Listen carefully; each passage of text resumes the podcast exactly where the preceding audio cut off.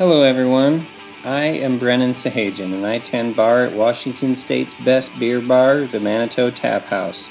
I decided to make a podcast because the regular customers who come in are the most eclectic group of people I have ever met, and I want all of you to know the perspective and stories from the people from my bar.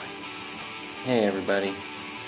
Today's guest was in my class in sixth grade, and we have been friends since. She has a great insight on life from her many experiences.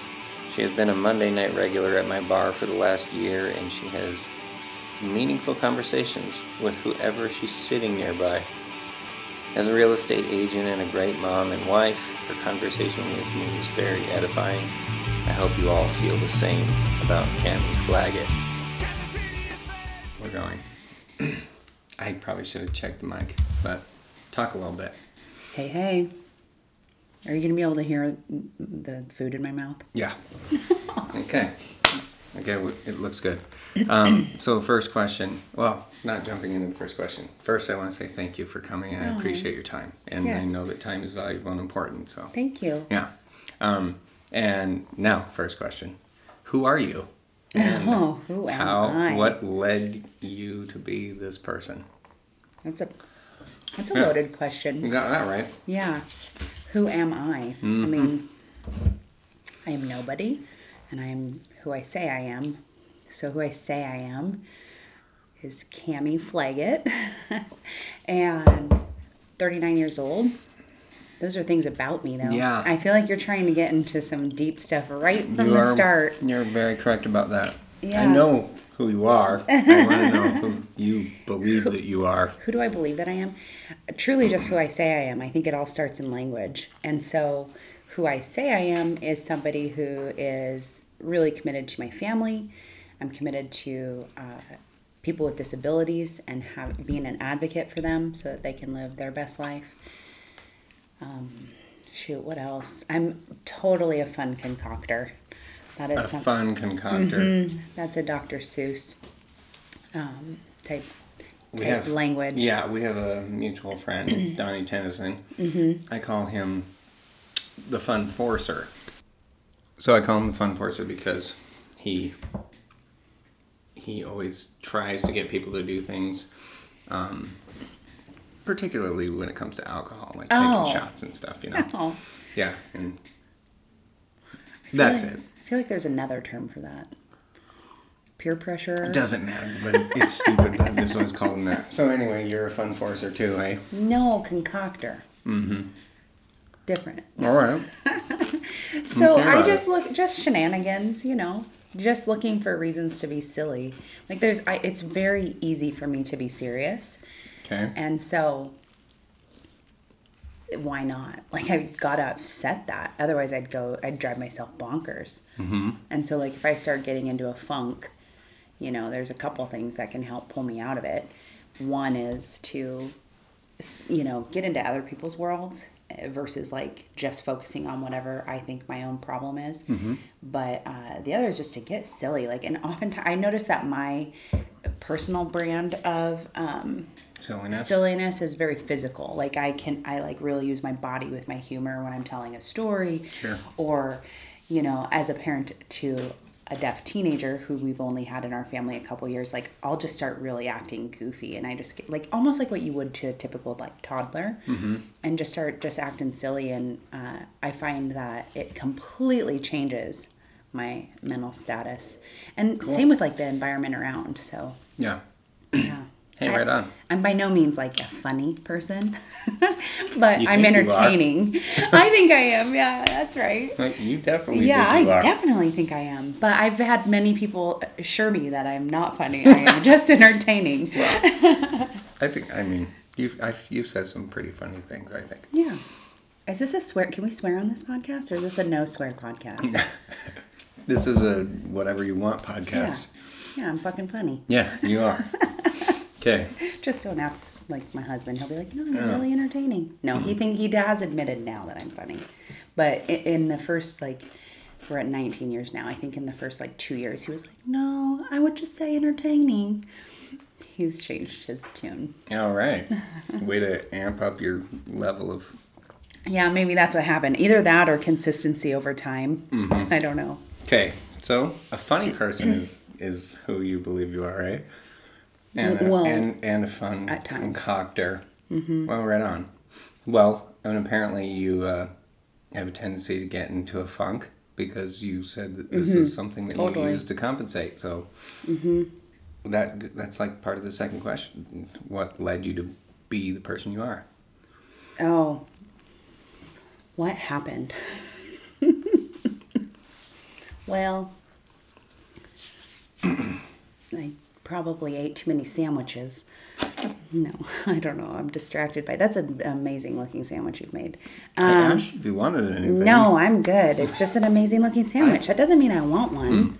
I'm a, It just means I'm an admirer of your sandwich. I take pride in my sandwich making. Yeah.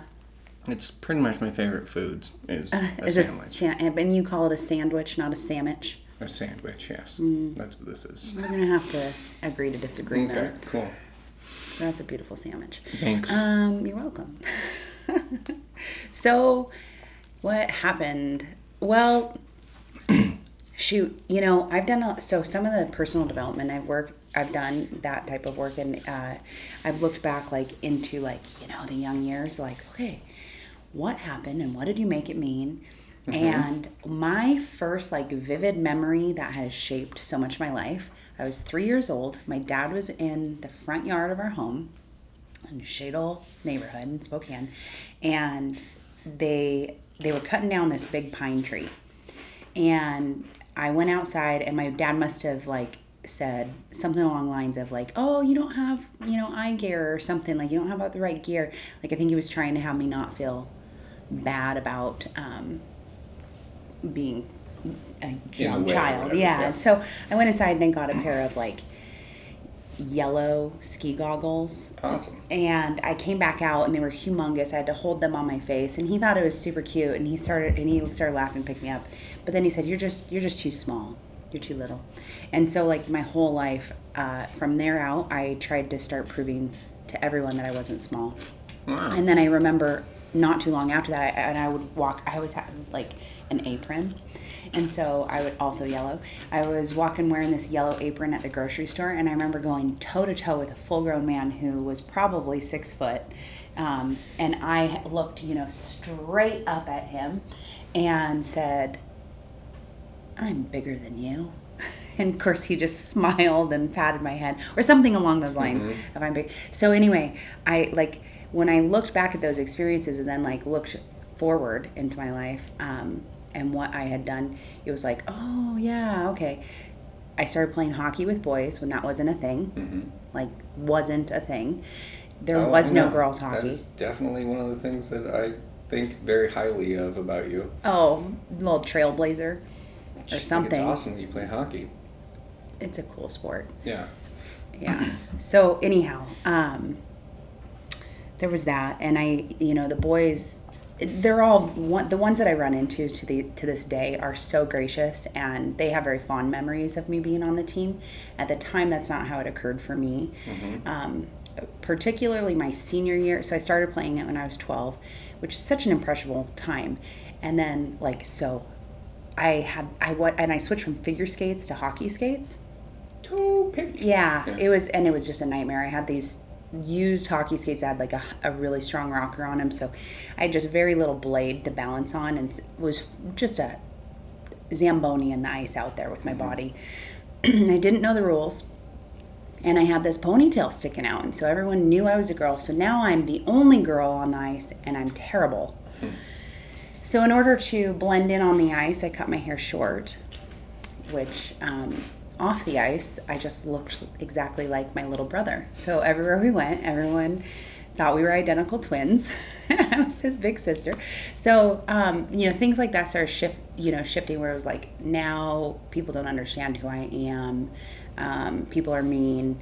Like those, like little. Um, those were the things I started having things mean. The things that other people would do. And then um, my hope that I senior. wasn't a part of What's that. that? I no, I I don't think you were. Okay. No, I don't remember us crossing paths much in that was middle school.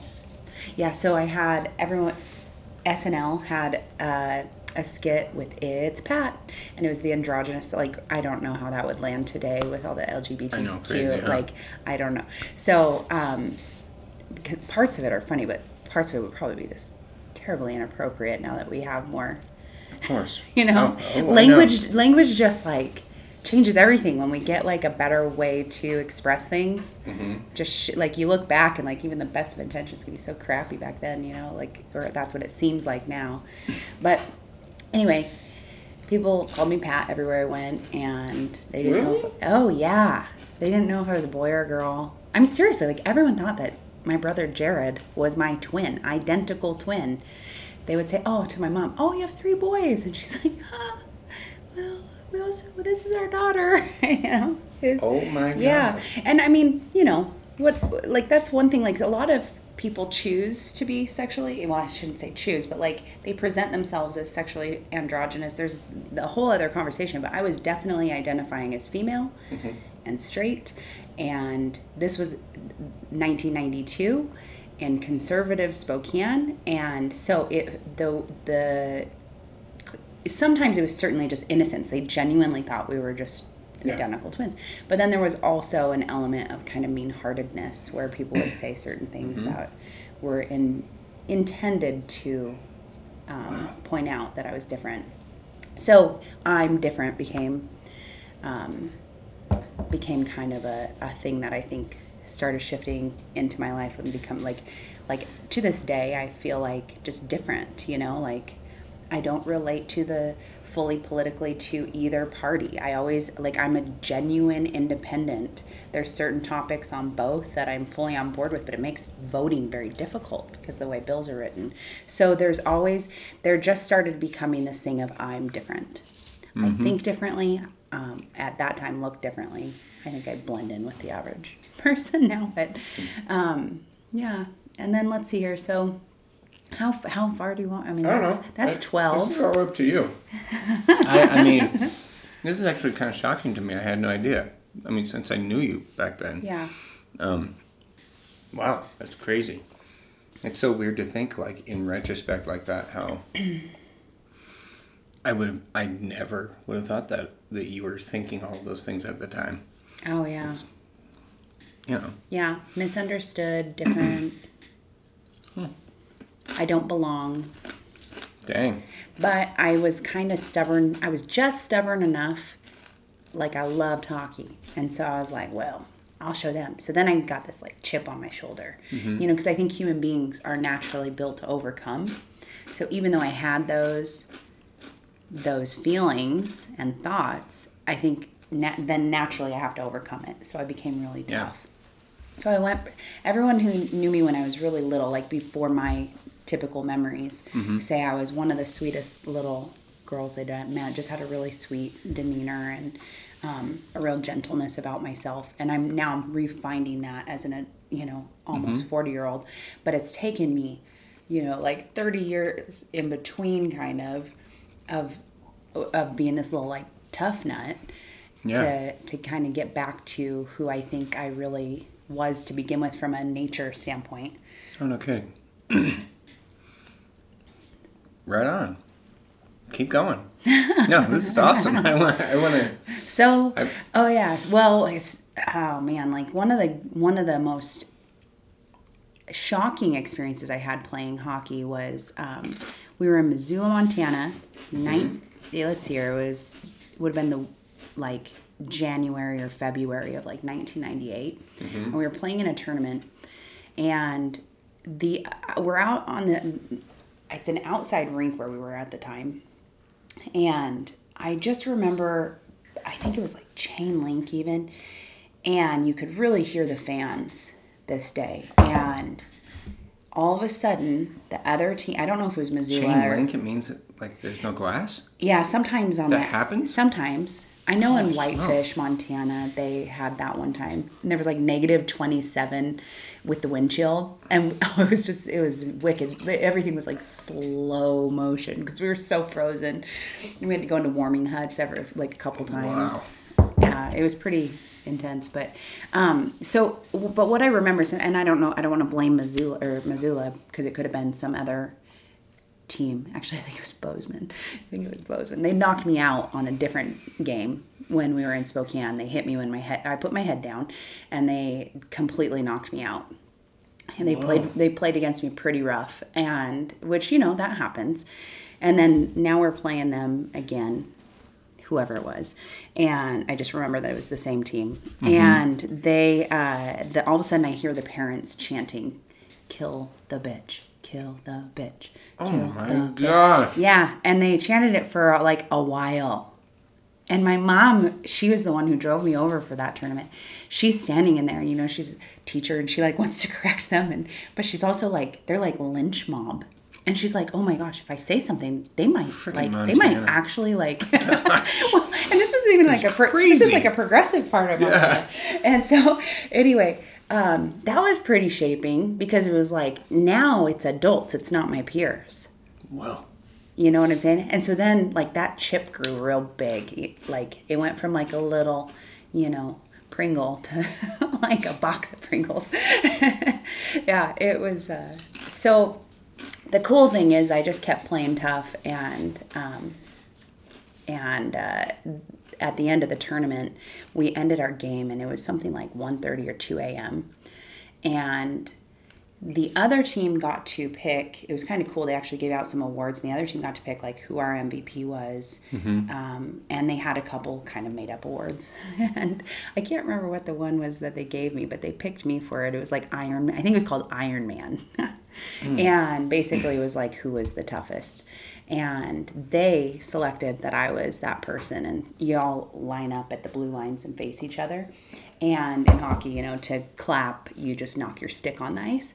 And so um, they really went crazy with their sticks. Like normally it's just like some like subtle tapping, but they like two hands on their stick were just clamoring about. and awesome. and then uh, so I curtsied. And that was like that was like I felt like everything led up to that moment where I was like I proved myself. So then I quit playing for 20 years.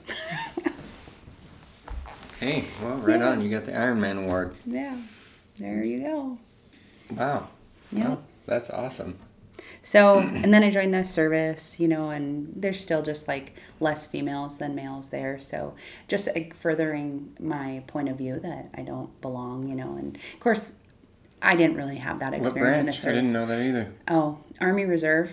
Hmm. Yeah. So I was 19 when I joined, um, and then and I did just a little over four years, and then found out that I had a neck condition. My arm was going numb, and well, which all started happening right after I got the anthrax vaccines. You want to get into some some weird shit? Wow. Yeah. So the government says that the anthrax vaccine's not a issue, but that's what they believe is the Gulf War syndrome. Mm-hmm. And so um, after I got the anthrax vaccine, my neck started hurting. Like I, it had always hurt, but like something went like extra, and my arm started going numb. And um, so I went to sick call when we weren't out in the field, kind of practicing for war, and just to kind of get it annotated because they always say I get everything annotated. And they said your neck's really jacked up. You need to be discharged. So.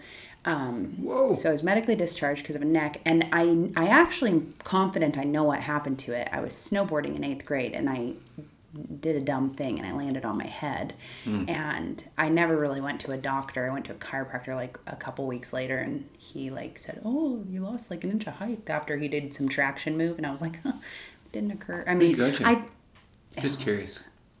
what was his name? Started with an H. It was up there by the Y. Hauk? No. I have an awesome chiropractor now. He keeps, it's like an anvil gets lifted off my head when he pulls up on it. So you believe in chiropractic medicine? Um, I am terrified of it.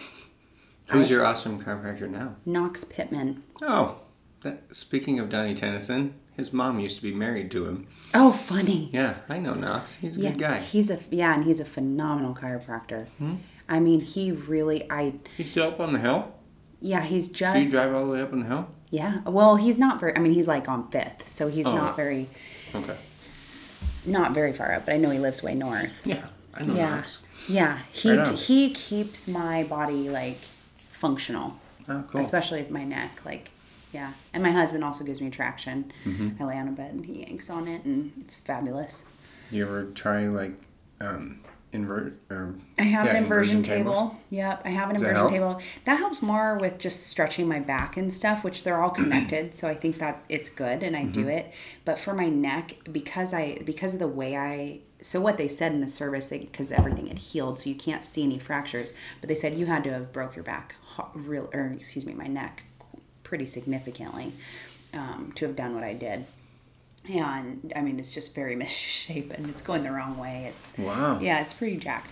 But um, so because of that, like it kind of compresses down. Were you in ski club in eighth grade? no, Oh yeah, because I, I, yeah, I no, remember I started because I was part playing of hockey. the crew. Oh, yeah, okay. I was playing Yeah. hockey, and so my parents had three of us playing. Um, Hmm. And so those were at that time, you know, basically hockey's all the weekends. Yeah. So it just, we would still get up. And when I switched from skiing to snowboarding during middle school, and then I switched back to skiing after. Oh, I, okay. after I graduated high school. Oh. So, did you play hockey with Tyson Knudsen? Well, he was better than me. Oh, yeah. Well, but I yes, we definitely. I mean, we definitely saw each other all like at the rink. He was so the the year that I played my highest level was my senior year, and I made a representative hockey team. It was called Midget A. It would be like U eighteen now. 'Kay. And excuse me, it was Midget B, but we played A teams. And so Tyson Knutson, he played on the A team. Gotcha. We played double A. Right. And so we saw each other a lot, and of course school as well. But Yeah. yeah. Matter of fact, after going 20 years, speaking of Tyson, after Mm-hmm. going 20 years without playing, one of the first, I think it was the first, yeah, the first time I geared up, I think it was actually at the time, was 14 years So you're later. playing like right now? I did just start again, but then like so a few years back, I guess I'm I'm not saying this in a real sensible way, but like after 14 years of not playing, 15, 16, something like that, I geared up once and I played on Thanksgiving. Mm-hmm. And um, Tyson was out there playing and he was on the other team. And it's, you know, been 15 years. I weighed more. like I hadn't been working out. And everyone's like, it's like riding a bike. Okay. So I go to like transition from forward to backwards really fast. You know, you do some little fancy crossovers. Yeah. And my brain is like, oh, yeah, you know exactly what you're going to do. And then I went to do it, and my body did something totally different. and I was I've like. Onto the ice. And, you know, like the puck is like under me. So people are like kind of hitting at me to get the puck. And I just hear Tyson above me, and he's like, Are you okay? I'm. And I'm so embarrassed because I am a total shit show. I cannot get back on my feet. You mm-hmm. cannot believe how much harder it is to get up off the ice now if I go down. So, anyway. Wow. So I yeah, Tyson's a good dude. He's a great hockey player too. It's amazing to see somebody. Yeah, he's really good. What's what amazes me and, and now after kind of getting back into it more seriously at the 20 year mark, uh, I'm seeing people who I used to play with, and I did. There were two years that I played on a girls' league. They did end up starting one in Spokane. It was like cutting edge, and so I played on those and on boys' house teams those first couple years to get extra ice time. And I'm seeing some of those girls who, at the time, you know, I was usually getting team captain, which is very unusual as a defense. We called ourselves defensemen, defense person, defense player. I don't know. Who Yeah. cares? Anyway, I don't care. Let me say that. Uh, the these gals who were, you know, mediocre skaters, they haven't stopped, and now like they're phenomenal. They're tearing it up. Yeah, and it's not like you know, as an adult, it's not that. What does that we- mean to you, though? Does that mean they Well, have really just- good puck control and they shoot well, or they're super Yeah. fast and they hit hard, or what? Well, it's non-contact for most adult hockey. Oh, Even men's, they usually call them gentlemen leagues. I had Um, no idea. Yeah, even even the co-ed ones, that gentlemen makes leagues. sense. Yeah, co-ed. I played as a sub this summer. Hortons hockey. It was super fun. Um, but the you know so yeah, all of the above except for the hitting. But they've just gotten to be really smart players and really consistent. Um, you know, with their skills. Yeah. cool. Well, that's good. Yeah. Yeah. All right. Well, I'm I'm going to segue into the next question because I think that there's more in this first question that you have to say. Who But am I? But I think that the the second question is Is it gonna draw it kind out? of tied into it. It's gonna draw it out. Yes. Um, the second question is But while you're doing that, Mm-hmm. I don't think any of that is who I am. really No, it's just what I've done and how I've experienced it. But don't you think that all of that has to do with who you are? I mean, this like skin and bones bag, yeah, but I guess I just don't. I only relate so much to that as who I am. I've had, I've just had to do so much spirit work because of, you know, well, we might get into this later, but having had a child who has passed away, like mm-hmm. I just, So the second Yeah. question is what is worth dying for and does any cause actually hold weight anymore? oh, So for would- me personally, Yeah. I mean, I, I don't think I'd want to die for a lot of things. the list is probably pretty little. Um, no, I get it. I, I mean, I 100%. definitely, I would definitely throw myself in front of, you know, a vehicle or a bullet or something like that for the people who I care most about. Um, Well, most of the time people say if they have kids, they're just like, oh, Yeah. kids. I would die for my kids. Yeah. And obviously, yeah, I'm one of those people too. yeah. But I actually mean- think my instincts would take over, and I don't know if it's army training paired with my natural, like, nature, if you Mm-hmm. will, versus the nurture. So maybe the combination of my nature and com- combining that with the nurture of what the military was. I I'm very and I played defense in hockey, right? Like I'm very like um, kind of safety oriented almost like i'm like all about like stopping the things coming here versus pushing out into the world. Oh, and okay. so if things are coming at me or somebody else i actually think that i would probably make that choice to put myself in front of you know somebody else's harm's way even if i didn't know them just out of instinct so if I died, I hope that the people who care about me would just say, "Well, it was worth it," you know. Hopefully, that person's not a total fuck, Yeah. Yeah. you know. But if they are, you know, like you gotta just let go and go. Okay, well, there's a bigger plan maybe at play. So, well, actually, and why I wanted to ask, I wanted to segue in, um, is since you've had you've had like death up close personal, do you Yeah. look at it in a, I feel like you look at it differently than other people do. I mean, I've had people that I've been friends with and stuff die. I've never really, I mean, I like had my grandma die, but I've never been around death like on a really real level. And I mean, and you have. And I, did you ever, in, when you were in the military, did you ever see any action or anything? no, Okay. I stayed stateside. All right. But either way, I mean, it, it's been real close. I've seen, yeah. So when I was medically boarded, I saw people coming back with PTSD and shrapnel in their spines, and I did see the impact of war, um, very close and personal. And many of those people had seen people die, so I kind of got my kind of second hand there, Sure. but but it was still pretty intense when there was a large number of people dealing with that stuff. I'm sure. But for myself, so Sierra was born December of 7 with Mm-hmm. a rare ring chromosome 18. At the time, there was like 150 documented cases. And um, with that, I- like the easiest way for me to explain it is that um, so Down syndrome has a third copy of a tri- of a chromosome on the 21st Mm-hmm. chromosome. Sierra actually was missing a portion of a chromosome on the 18th. So it's very it's different Sure. but it's a syndrome in that regard. Um, it just it was rare enough it didn't have a name, like Downs. And Sure. so uh, whenever there's any sort of chromosomal anomaly, it's very common to have medical anomalies come with that. And so she was just kind of riddled, and um, some of them were smaller diagnoses, but there was easily like 50 different diagnoses that she dealt with daily. Well, not dealt with daily, but that she was given. And the most severe being really um, severe hypoglycemia to where she had to get fed through a G tube into her stomach 24 7. She had to have a drip of something going on. If something happened and got like accidentally unplugged or like accidentally unhooked and we didn't catch it right away, she could drop dangerously low very quickly. Wow. Um, she had lung issues and she had to have a whiff of oxygen her whole life just to keep her pink. And then she had like five different heart conditions.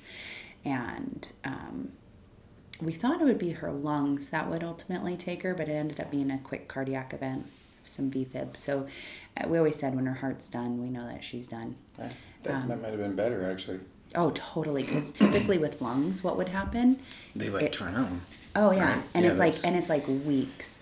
But so like she in her she lived to be like five and three quarters, and Mm-hmm. so in that time frame, I say it very specifically because like each day felt like Mm-hmm. a marathon. I mean, it was just intensely long days. Yeah. It, it's like, and the thing I want to say too is like Sierra lived a lifetime, and because that was her lifetime, and so Yeah. that means that's a lifetime, and and Yeah. it really and it also felt like a lifetime for me, and for I I believe that my husband said will would say the same thing. It feels like a lifetime ago now that we're living without her for mm. six years. It's like, It's- oh yeah, that other lifetime. Is so different now. Yeah. No, But, I can. I mean, yeah. I kind of can imagine. Yeah. Yeah. Yeah, you can. People can imagine better than they think hmm. or than they want to admit. Well, I mean, Because you don't want to sound I like am- pompous that you like can like picture what that would be like. But the truth is, like as somebody who's imaginative, I've imagined what it would felt feel like when she died, before she died, and then when that happened, it felt pretty fucking similar. like Yeah. it's pretty similar. Like I think people's imaginations are relatively accurate. If anything, they make it worse. Yeah, yeah. Well, I I actually meant because I sort of did live a different life before. Oh, the uh, lifetime. Yeah. Yeah. when you were in Thailand and Yeah, and different marriage, different belief ways that I Sure. think. Yes. Everything everything's so different. it's now, all so- shift. Yeah, that's Do you I get to do you get to share much of your stuff on this podcast? Not a lot. Should we turn the mic on you? No, I. It seems like everybody tries to do that though, and I sometimes will, you know, uh, I put some stuff in here and there, but um, no, that I'm not there yet. Someone else has to ask me on their podcast. Oh, Um, but anyway, so really though, um, it, it it does seem like that you answered the "what would you die for" question easier than other people, um, because uh, maybe it is because you're the first person that I've had that had any kind of military at all. Not that yours is really you you weren't. You- well, yeah, no, I, I wasn't in combat, but I Right. but in basic training, one of the things that you chant in bayonet training, which if you picture what bayonet training is, you have a knife connected to the end of your Mm-hmm. Oh, I get it. M16, Yeah, and, yeah. and you're picture and you're Stabbing you're somebody with a practicing stabbing someone in hand to hand combat, and the drill sergeant says, "What makes the grass grow green?"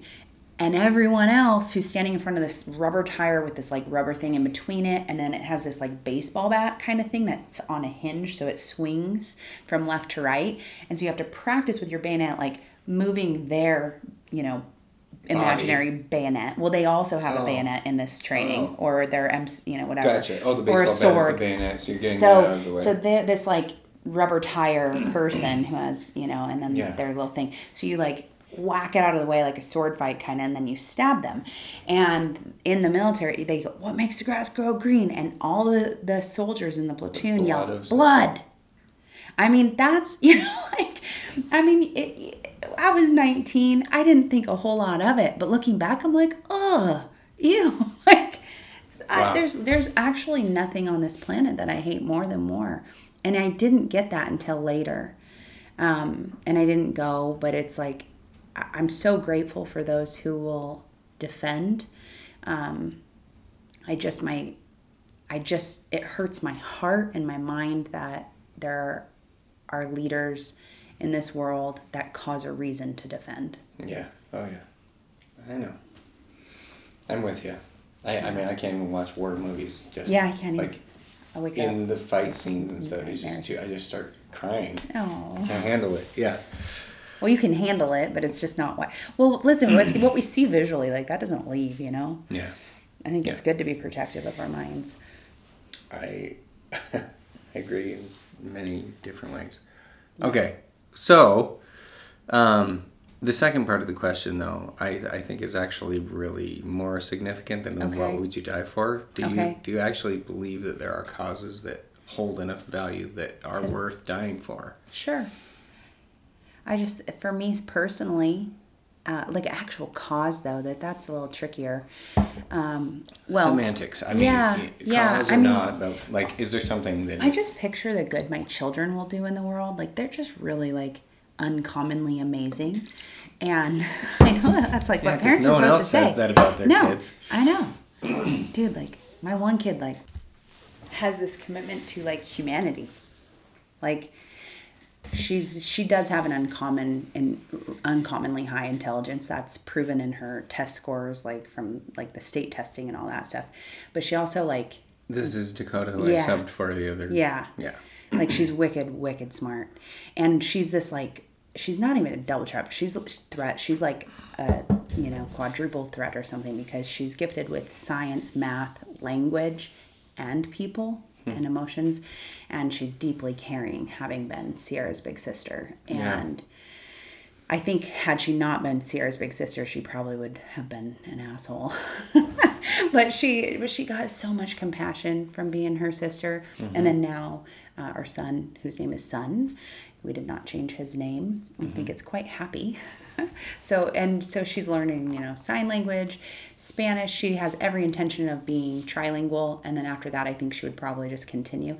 But she wants to be an astrophysicist. She stalks NASA like she wants to go like into space and like figure out things that can help change humanity she We just had the all female spacewalk. That's pretty awesome. yeah she told me i wouldn't have known about that but she told me yeah. Hmm. i do not stalk nasa but she gives me little facts and stuff we she got we got to listen to anne mcclain spokane's very own astronaut recently she was at the Spoke or the spokane symphony and they did like a 50 year anniversary of the moonwalk and that was really cool hearing her talk about like she was on uh I don't know if actually she's called it a spacewalk I thought, but I'm picturing like a moonwalk or whatever. And she, She she did a spacewalk. yeah, Which- Anne McClain. Yeah, she hasn't been on the moon. She just It was actually oh, so you follow this stuff too? Sorta. I mean, okay, I- so because she was saying she was touching, must have been um, the International The space Space, station. Center. Yeah, yeah. So she's out there and she's like, and that's called a spacewalk when you're floating out. When you're and just you just have like a cord and you're doing Oh. stuff. That's a spacewalk. okay, so that is Yeah. okay. Which that is, is, what she said. I just yeah, floating, moon. right? Yeah.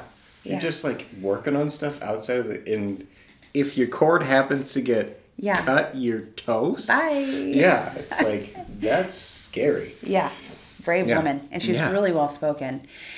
And she said, she's you know she's like in there, and she's standing on stage in her blue, uh, you know NASA suit, and just looks so legit. And she's so well spoken, and she's talking about like here's my boots, and like these are the same feet that I have seen like kicked up watching the TV. And then she's like, and there's my boots, and there's Earth. Way over Yeah. there. which they're actually only 250 miles above us. Oh. That's they said it multiple times, and I was like, no way. I mean, but that's like it seems so um, far away, but like we drive that in a few hours, Yeah, but but it's in space. Straight up. Yeah, because then she talked about then she talked about like you know how like fragile everything looks from the from from space and how it's all connected and how thin our atmosphere is and they can see this and like when a typhoon hits here like that and a tsunami like this isn't them that's affected it's us who's affected. And like astronauts i guess have this extreme sense of responsibility to share this story. And then they turn around and then they look away from the planet uh, you know planet earth and they look out into the universe and they're like oh we got some exploring to do. So i have a kid who's committed to that scale and that's awesome. I know. So so yeah, so like for a cause of what I would die, I really would die not just because she's my daughter, but like I get her commitments and I think they're uncommonly amazing and at such a young age it's like, "Oh my gosh, like yeah, and I, there's so many people like that. And I think probably all of us have some element of that in us challenge for me has been to figure out what mine is, I guess. I just, I guess I live vicariously through my kids a little like, you're the ones that I'm doing this for. I don't know. So they're my causes. Well, that sentence was a perfect segue into our next question, Okay. Oh. which is uh, where does your inspiration come from? Oh, yeah. I mean, for they just fuel me up. They don't, yeah. Yeah. The kid can be a total jerk sometimes. You know, just typical teenage stuff, but I'm so sensitive that it hurts my feelings. you know, Oh. I mean, it's my kid. Yeah, totally. You know, like they're she's like my own personal brand of like kryptonite. So, and she's the one I've spent the most time with. I mean, I have three children total one not Earthside, one that's been with us for two and a half years, and then Dakota, who I've had for almost 15 years. And I've spent more time with her than anyone else on this planet, including my own mother. Yeah. And um, so, you know, I think she's like the coolest and the meanest all at once. And she's not mean, but like I just am so sensitive to any of that stuff. No, I get it. Yeah, kryptonite. I guess I. But do you really think that your inspiration comes from your kids primarily? Me or- personally, Yeah. yeah, for sure. Um, I I don't think that I don't know if that's typical or not, but like I- I, yeah, I mean, that's not me, so I don't know. it seems like like the thing that people are supposed to say, especially as like a good mom, you know. But like I I really have had some really badass kids. Like Sierra had this chromosome anomaly that you know kind of is an ass kicker. And she just was so fierce and about it. She embodied joy peace and love which is what i took from her lifetime. It's what we wrote on her headstone. Dakota you know we've had these very extreme opposites um, biologically. And then dakota's this like little brainiac who um, is just off the charts with everything including her social skills. And and what I realized in being their mom and just loving both of them is how like perfect, perfectly made they were. Yeah. Which I had really nothing to do with. It just was the way things mixed up, you know, from a moment in time. And so, um, being able to draw on that, and because I was facing like Sierra could potentially die at any moment from the time that she was born for five and a half or five and three quarters years it was such an extreme time frame I, could, I couldn't really leave the room ever. So we had 18 hours of in-home nursing around the clock when she was home. And um, it, i mean it was just it was an uncommonly difficult thing to just actually sustain through. And so like i started focusing on things differently and seeing like you really start seeing the miracle and things. Like have you ever noticed like ha- have you ever been to like a family funeral where people get together and like the family gets along better at the funeral than any other time i hear this and i've seen this and experienced this where people are like we should get together that. more people are like we should we should get together and they like distant relatives come in and Yeah. but it's like if you threw them together on any given wednesday they would be like disinterested or there might be drama Right. but there's something about death that brings you really present and so having to But don't look- you think that? go ahead Sorry to interrupt. no you're good Um, I that it's not actually death. It's it's life at that time. I mean, because they're obviously like yes uh, she's not dying she's still alive or sure. is that what you're pointing to Well, I, I just mean? I, I, I just mean that when people are saying these things like at, at this funeral situation that you're talking about, they're talking about. You, you said there's something about about death that brings. You know, People the present. best out. Yeah, Well, I like just when it- they when they face the real stuff. But isn't it actually that that's when they realize What's important. what, what life is is really? Maybe I yeah I think that there's an I definitely that's not necessarily the context I would put it in, but I think that that I think that that's a very appropriate and accurate statement. Um, to me, I just call it being present. I think that when that's- when we get real with our own moral mortality, It's a semantic thing, but we're saying the same thing. yeah, thing. when we get real with like, oh, like I could die at any moment. They could die at any moment. Like this is what we have we take right life now. for granted. Yeah, and so to me, it just jars us into the present. Yeah. And so we stop, like, being weird about the things that ultimately don't matter to us. And that Right. we can do. So I was in that situation where at any, I mean, that obviously that's everyone's realities. Any of us could die at any minute, but like with Sierra, like w- there was a really good chance she could die at any given like the the statistics of probability got way higher with her. I can't believe she lived to be as old as she was. And at the same time she was actually pretty stable when she passed. And so it was also like oh we, we were actually kind of buckling in for the long run thinking she would make it to be an adult. So um so yeah i do think that i drew on like the brilliance of their lives when they I feel like I met Dakota for the first time when she was about three years old, which is when just before or just after Sierra was born, mm-hmm. because it started jarring me, draw, jarring me into the present, and it was jarring. But when I would get to that moment of like, you know, almost where it sounds like still air, Yeah. you know, where you just hear that, like, I just, I started seeing things I'd never noticed, and so um, I'm really grateful that that one of the things I started seeing was the miracle that they that they are, and in Sierra's case was. Mm-hmm. And then our son, who we adopted mm-hmm. two and a half years ago, he he was 13 and a half. He's now, you know, almost 16. And he was lived in an orphanage from the time he was age four. Mm. And they tried to give him some language. His buddy, who was also adopted about the same age and who lived his whole life in the orphanage, has more uh, really good language skills.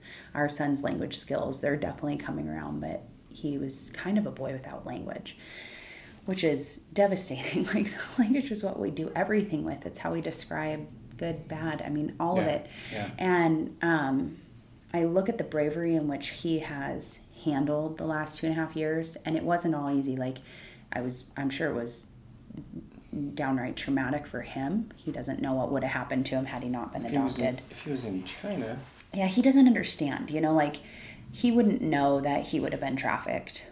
Like he doesn't know that. He doesn't know that most of the kids die within nine months or commit suicide of being um, released from the orphanage, which happens at age 14. Wow. They're not given equivalent to a social security number. I don't know what they call it there when you're an orphan. And so at 14, you just age out and you're a ghost. And so he doesn't know all that. He doesn't know that, like, his life, like, he just, but he loves his it life here was literally saved. yeah, it probably. Yeah. Um, you know, definitely, he's definitely on easy street now compared to Well, what I it would have been. I was thinking more of what you were saying about the tr- the traumatic difference just in changing from China to the United States. Yes. And specifically Spokane area. Yes, the white. Oh, and the white and like where are all the people? Like Yeah, I mean, totally. if, he, he's been yes, he's uh, sub- he, well, he was in he was in Guangzhou, which Oh, is I've the capital. Yeah, capital of China. So like subways, which of course he had probably never been on until he was with us. Yeah. There. I mean, it's just so dense. Bumper to bumper, peop- humans. Yeah, yeah, and you come over here and it's like, why is there so much space Yes. everywhere? And then the smell. and you live in the country, right? Yeah. Oh like- yeah. Here, there's like, no one out here. Yeah. That in and of Oh, itself would be imagine? traumatic. I was thinking to myself, he probably is like, are they gonna murder me? You know, Oh, like yeah. except for he didn't even He have like the word for murder. means. yeah. But like, yeah, that like animalistic brain of like, they might kill me, you know. Mm-hmm. And so, so we had this like six month honeymoon, and then six months of really tough where he went through psychosis, and um, I'm really proud of him. He's he's a very brave boy, and he's really faced whatever he was dealing with. Uh, and I'm sure there's still layers Cool. to be unfolded. But like, I look at like what he's been able to do and overcome, given, and we think that his parents died in a fi- in a fire based off of some things he shared very candidly. Um, he has a burn on his calf, and we think he's actually from the north. Um, so you know he he potentially he had a family Oh, okay. and um, and then lost them at age four and then wasn't given language you know in an appropriate way Yeah. and then these white people come and grab you and take you to a place where people all look way different smell different eat different everything's different Mm-hmm. yeah so, I mean, he oh he was like terrified of our dog. I guess that they teach the kids to like kind of like stay away from the dogs in China because there's so many rabid Yeah. dogs, and so he's Street dogs are not yeah good. yeah Don't go don't touch dogs. them. So yeah, so he was very afraid of dogs. He he loves them now, and he understands that we have a very and of course in the Pacific Northwest we have such great healthy dog relationships. But um, I just learned we, that we have a shortage of dogs from someone who works in a she uh, runs a rescue. A shortage of Yeah, and she said we do such a good job of spaying and neutering our dogs Hey, Bob that Barker. she's yeah right. Thanks, Bobo. yeah. So she said that the average dog stays three days in a kennel here, like at one of the No kidding. Society. Yeah. So she runs one, and she. I was like, well, then where are all your dogs from? And your and she said, oh, they most of them come from Texas. I guess different parts of the U.S. don't spay and neuter at all. Wow. And I was like, interesting to hear that. Like, I didn't realize that there was such a regional difference and that kind of thing. But he's getting a healthy relationship with animals and Awesome. yeah, rabbit holes. Well, I liked your, I liked the answer to your inspiration. Okay, so well, here's some other deep stuff. Okay. And we might have to cut this short. I don't know 'Cause if we're I'm a get- chatty I don't- Well, I don't even know if we're gonna get through all the questions, but it doesn't matter. I mean, if everything is Yeah, whatever. homeostasis at the moment, um, do you feel in control of your life? Oh gosh, probably And- probably not. Well, well, and the second part of it is uh, what holds you down. Oh, For not being in control of your life. Okay, so as far as control, I think the time that I, f- when I feel in control of my life is when I accept everything as it is and everything as it isn't. Plain and simple. That wasn't plain and simple. Okay, um, let me think. Of so like with Sierra, peace came for me with her life when I accepted her as she was. hmm you know, with cognitive delays, very much like an infant, even at almost six years old. Yeah. And then also how she wasn't. So, like, she wasn't a kid who I could take out in public because uh, I would worry that somebody would cough in the other room and that she would become hospitalized for two weeks. Yeah. And I didn't want to put her through that. So, I only could kind of share her awesomeness with people like in the summer when people were really healthy. And um, even then, it was so minimal. And so I had to learn, like, I accepted her for what she was, but w- there was also things like that she wasn't, you know, and I had to accept that too in order to have peace for me. That's so. Wait, ask the question one more time, would you? Do you feel in control, In control. of your life? Yeah. And eh, are there things that hold you down? If not, Yeah. So, I mean, I don't think like, I think that probably how that question would typically be read is really literal. And I just don't think that way. I think a little bit more like existential and philosophical and all no, that. So, I mean, when yeah. when when I was talking about this, that's exactly the way that I was thinking. I wasn't. I I wasn't Okay. just writing it for yeah, yeah. Yeah. Surface value. I want. I mean, Yeah. there's a, there's a lot more to all of these questions that I wrote than what they Yeah. just come out as. Yeah. So I Yes. appreciate you thinking of it more deeply. Oh, good. That's what I mean. Good. I'm not just different than the rest for thinking this way. That's great.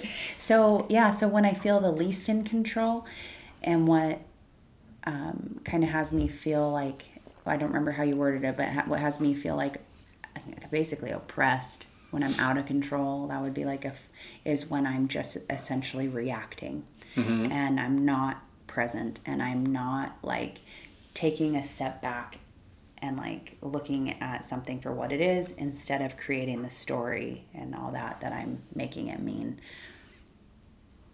I think that's an awesome way to answer that in very short form. Um, I well, I'll I'll talk about a little bit of where that came from because I I believe that many people live in a fantasy world inside their head, and um, and I don't think that people even think of it that way. They No, just of course they're, not. they're so hung up with the Yeah. internal dialogue that's going Yeah. Mm-hmm. on in your mind that you don't you know it's yeah. just so commonplace that Yes.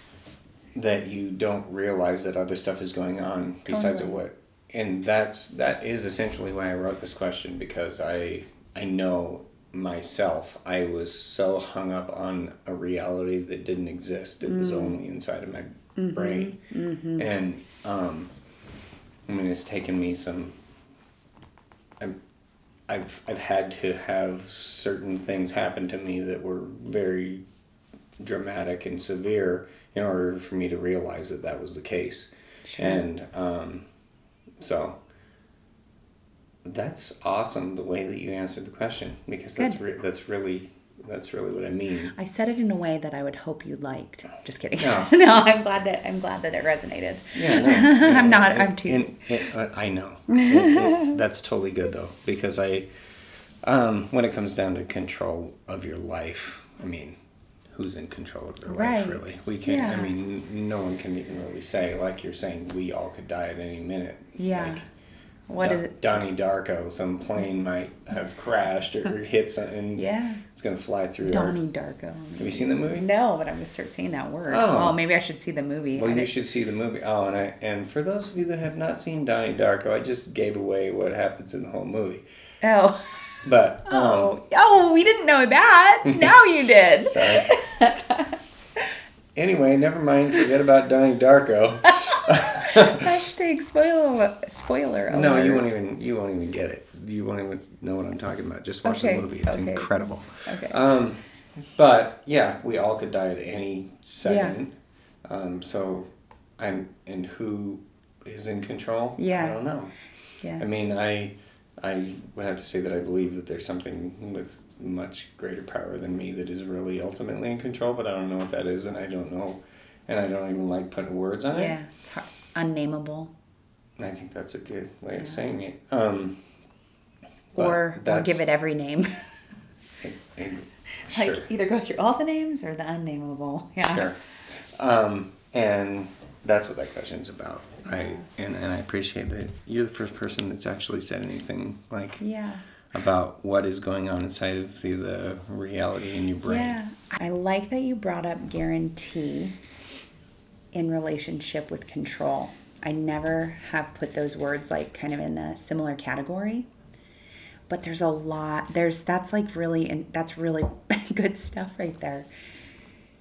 There yeah, I don't know. I just want to acknowledge that. Oh, that that Yeah. was it. I was Oh. actually going to say something different, but we had to pause and yeah. Um, now I don't remember what I was going to say. Well- but that I and Oh, got it. We've only been guaranteed two things death and taxes, right? Like, so, like, this whole, yeah, but like you take it into like control, like, my gosh, infinite possibilities all the time. mhm. Things aren't going to always go how we want them.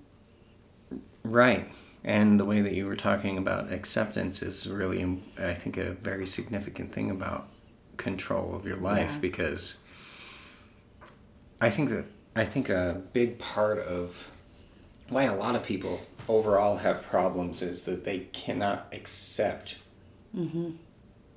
that that was the period at the end of the sentence. They, they can't. Yeah. Yeah. Um, they don't they don't understand exactly what accept means. sure. and, it's kind um, of like choose for me. Yeah, I guess. I mean, what it comes down to really is that you are choosing one thing or the other. You're making a choice about whether to freak out or just say, "Oh, that's how this is." Mm-hmm. And but for some reason, most people I don't think understand what it means to accept anything.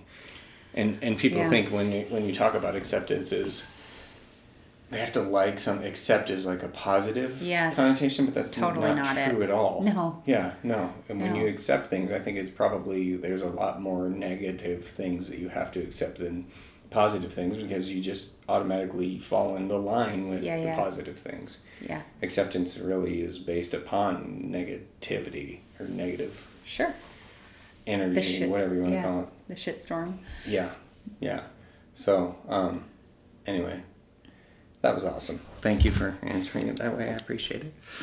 um, not that I didn't, for all of you listening, not that I didn't appreciate everything that everyone else You're all said. wrong. You're I terrible. I Fired. just, I just like, I, that hit me in the good spot today. Oh, good. Um, so next question is, uh, uh, I mean, it's kind of along. All these questions are kind of along the same lines.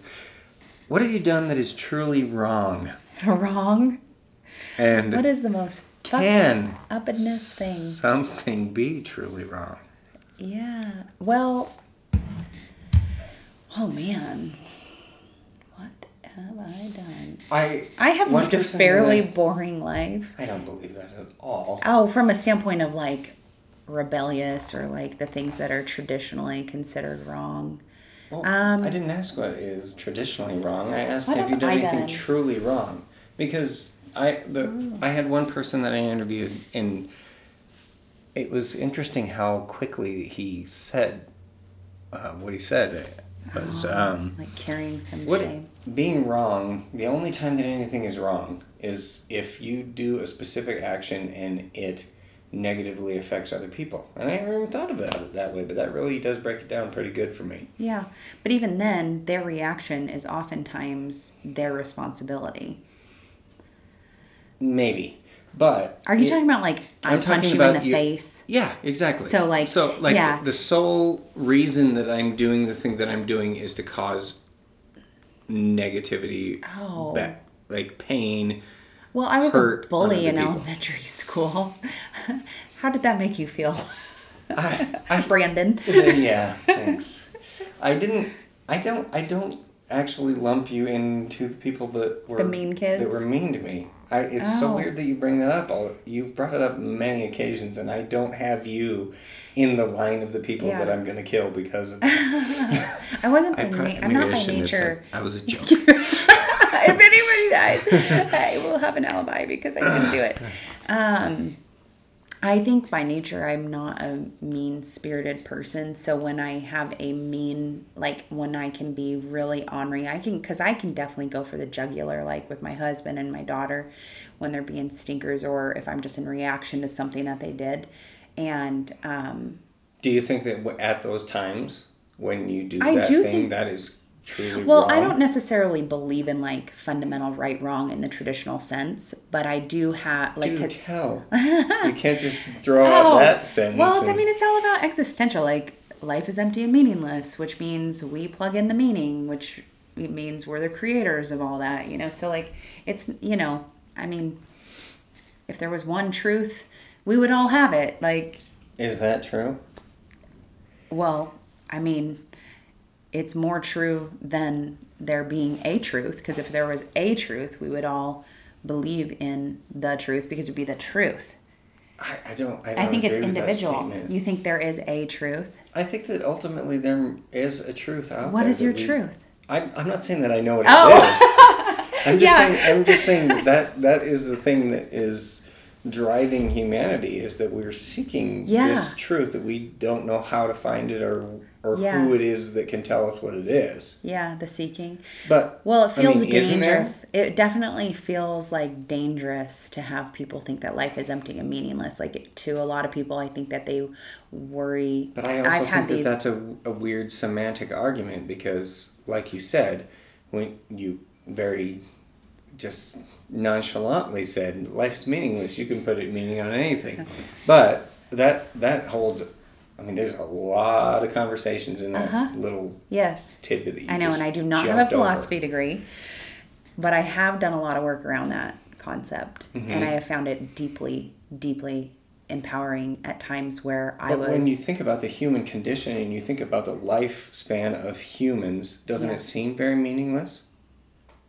um, in the greater scheme of things. I mean, Right. think about our world. We we as these little teeny Mm-hmm. things on this giant world that yeah, just we like may or little- may not be destroying right now. Yeah. The work the work and if we do destroy it, it's only destruction to us because we're not going to destroy the world. It's still going to be here and we're gone. Yeah, and it's still gonna Ooh, interesting. So Yeah, right, just not so, in its so same that's what I'm saying. But it still will be this sphere, yeah. us who we have all of this infinite wisdom and meaning or whatever um, when we don't exist anymore the world still exists the universe still exists how Yeah. meaningless is our existence So you agree with me? well i i'm just saying there's a i i'm not saying that anything is meaningless i think that everything is has meaning Yeah. actually Oh, and oh yeah, well we all give it a lot of meaning. Right, and I mean, there's ch- seven and- billion of us giving it meaning. But I truly do believe that there's something out there that actually is Sure, real. something. They're like there is an answer. We just don't know what it is. Right. That I I'm think totally. that there is a truth. I I'm think that, totally open to that. and I don't know if it has to do with morality, and I don't know if it has to do with right or wrong. It's just the words that we put on it. That's the Yeah. way that we have like interpreted it. Yeah. But Yeah. All of that being said, Yeah, well, that gives warm fuzzies to think that way. I just, um, when I think other ways, does it really? Do you think that's like an optimistic way of thinking? yeah, Oh, jeez, yeah, 'cause because it's kind of like optimist. because it's kind of like it's not that different to like going to the pearly gates and meeting God, and then we Hmm. get to learn. You know, because we just don't know, but there is this thing, you know, there's this unknowable, but it's there. And my, what I'm saying, and that's by nature how I think, and I think it's just because I was raised in really con- conventional Christian. Sure. Um, Me too. and deeply loving like my family loves jesus and actually i found out that i do too um, i just don't love religion and i don't love all the things that man has done with all these different teachers uh, messages and so I, I think that it's a, a safer thing from the standpoint of I mean, all the religious, uh, all the religious leaders and all the leaders of the world have not wanted humans to think that life is empty and, and meaningless. They probably don't think it's a very safe thing for us to go around thinking. They probably think that there's a lot of really horrible people who are going to start mass murdering people or something. So I don't necessarily. I, I, I think it's a, happened. Yeah, and if more people felt that way and they didn't have this sense of like fear of hell or uh, fear of God or love of God, then like maybe maybe people would do even more heinous things. I don't know. Maybe that's why some of this stuff is happening today. I don't I don't know. I just know that the path that has brought me the most peace not the most, like just peace. I never had true peace before when I was, um, you know, more indoctrinated with some pretty traditional belief system. And so when I started getting more into like the existential look at things and looking at my child's face who is breathing but may not be in five minutes, like that's where I found peace of like just stop making stories up about what's happening and just be here with her.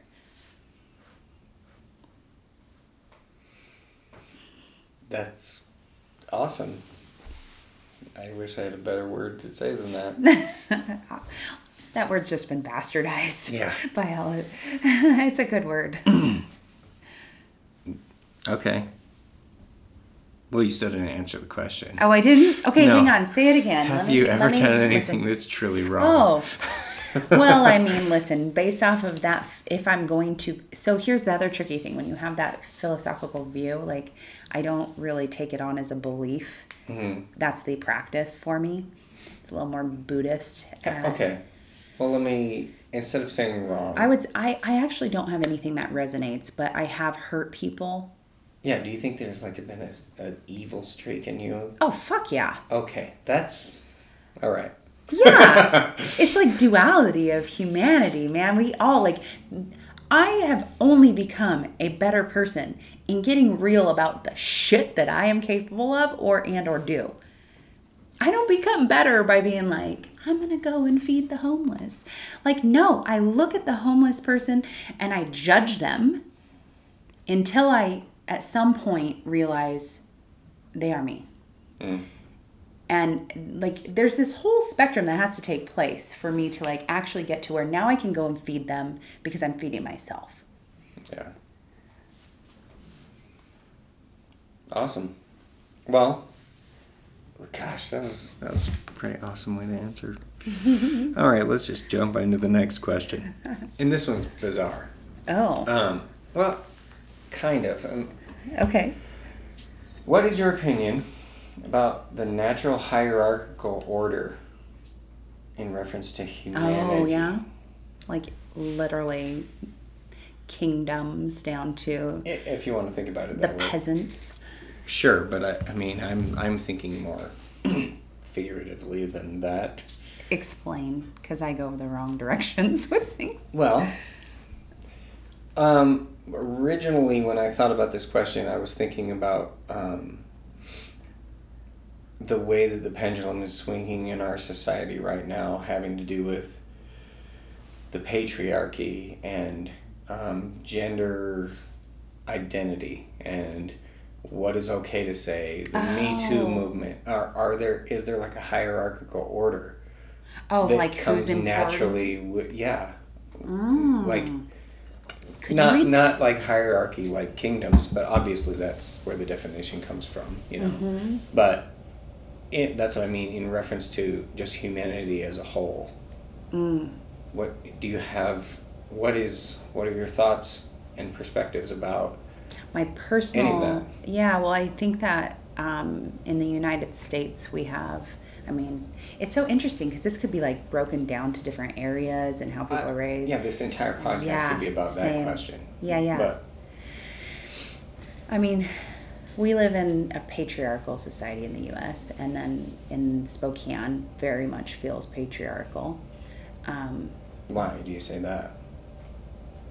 well, I mean, there's where we live, uh, the majority of leaders are still uh, white males. hmm So. Our mayor is a woman that used to be on TV all the oh time. yeah, that's brand new. Yeah. Yay, Spokane, progress. I don't Is know. progress? I have no idea. I didn't, didn't follow. I don't know. I didn't follow that. Okay. I voted for um, some of the stuff, but I unfortunately my voters pamphlet got burned. Uh, or not burned, but thrown away. Okay. And I put things in a burn pile. We Yeah. live in the country. No, no, no, okay. and and uh, I left for Canada for a week and to listen to Tony Robbins Yeah. and Oh, Gary John right, Bishop forgot you told me. and Rachel Hollis, all these, and like the Men Are From Mars, Women Are From Venus author. Mm-hmm. Can't remember his name. He was a little bit antiquated, but he seemed sweet. Um, and so I anyway I was I did not have time to, to borrow somebody else's by the time I figured all this stuff out so I just had to vote so I did I did not vote for mayor of Spokane we have a woman now We do. we do I know nothing I know nothing about her I politics I don't care. but she, yeah, but she does not have a penis. So I guess patriarchy's dead. Just kidding. I'm good now. any, anyway, I don't know. So I guess okay. So what I really actually want to talk about instead of going down that road is as far as like the hierarchy. I'm hearing like you remember like Maslow's hierarchy of needs? of course. Like that term Maslow. Maslow. What is it like? Food, shelter, and then mm-hmm. like love. It comes down and like Yes. when I think about that and the people, I mean, I, I immediately think of the most vulnerable population first. I think of our children, our elderly, orphans, people who have the least amount of resources. Maybe it's a single mom who's been widowed or left or whatever the case may be, and she's raising these kids. Like, I just look at like the most vulnerable first. And for me, I absolutely think that they need to be priority. So um, I don't think that that's happening very well right now. I don't think that it's what our priority is. I don't think Jesus said it better. I mean, that's what Jesus said.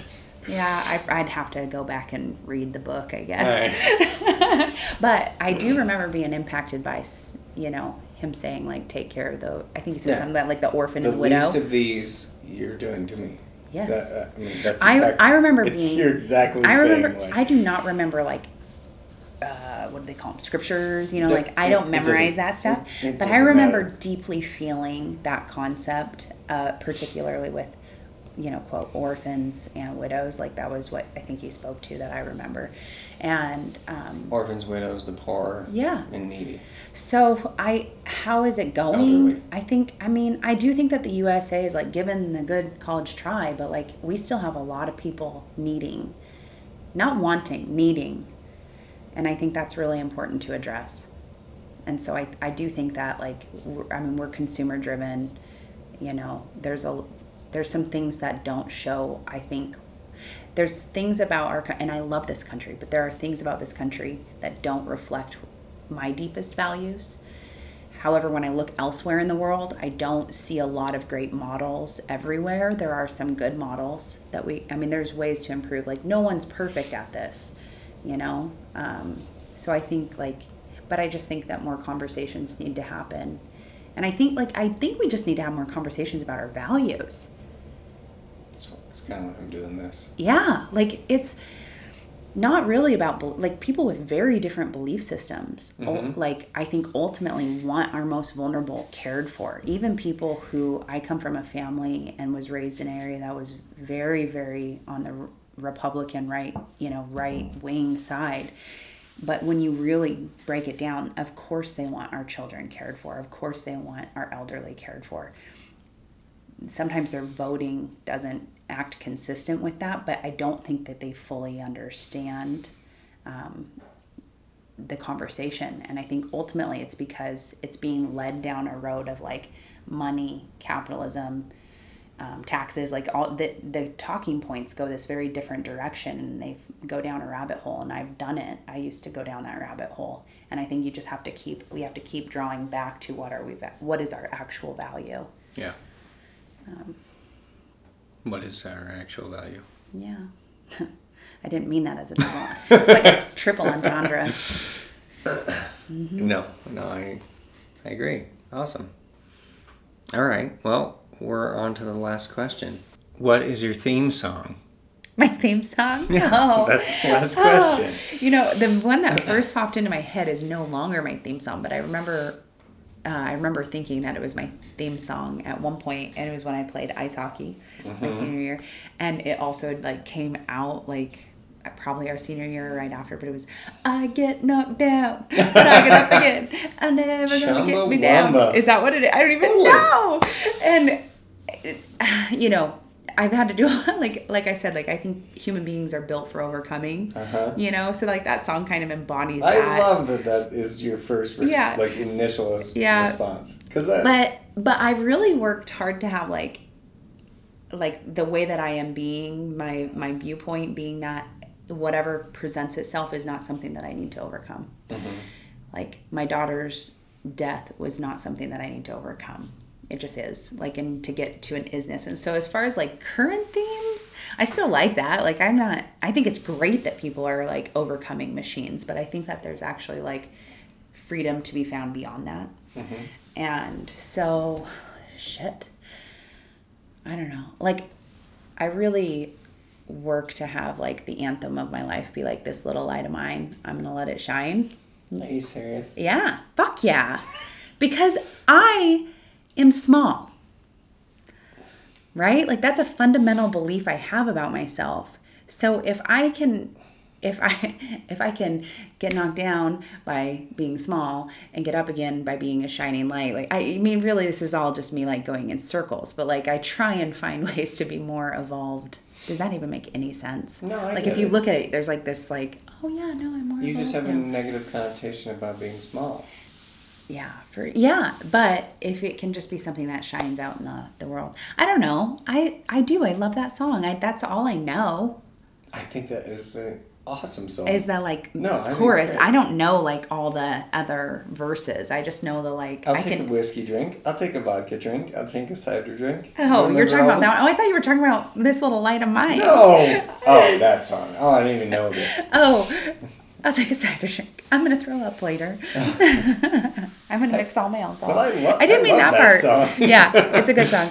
Um, there's so many good ones out there. No, you already said it. You already said Okay, but that's not my. I mean, it's not. It was. It's not. I don't think I have one now. Mine. I'm gonna let it There's shine. there's one by Andrea Day. I think is her name. I want you to sing this little light of mine. Shut up. Hey. this little light of mine, I'm gonna let it shine. This little light of mine. What what? I'm gonna. What happens after that? I'm gonna fucking just shine. I don't know. Good point. Somebody can right. warm their hands around yeah. my candle. Oh. No, yeah, that's not that good, is it? No, I should that, probably think about this. That, no, you don't. My life's going nowhere. Actually, I think that was very good. Yeah, yeah. Well, what's your song? Uh, that's the problem. I don't actually have one. Oh, I think it's awesome when people oh, say on. something. No, Let's I really don't have a thing. You should probably come up with well, something. I should, but then everybody else on every podcast would ask me that. well, I, but it changes. That's the thing about theme songs. I don't have one. Because there's difference between a theme song and an anthem. Like you can have like a life anthem, or mm-hmm. you can have like a theme song. And I, I don't have theme a theme songs. song. Do you have an anthem? I think that different songs just hit me in different ways on different days. Yeah. And that, Isn't that weird? That's the only way that I know how to answer that question. Yeah. But um, I don't have a theme song, and I don't feel like I have an, a real anthem. If you're Like, happy it- and you know it, clap your It's definitely. What's your daughter's? How old is she? Three? No, no. How old's your daughter? Twenty-two months. Oh, man, I She'll was be- way ahead. She'll be two in January. Okay, I was a year ahead. yeah, she's. Her theme song is. Baby shark doo doo doo doo. Baby shark. That's her song. All right, we're ending there. Okay.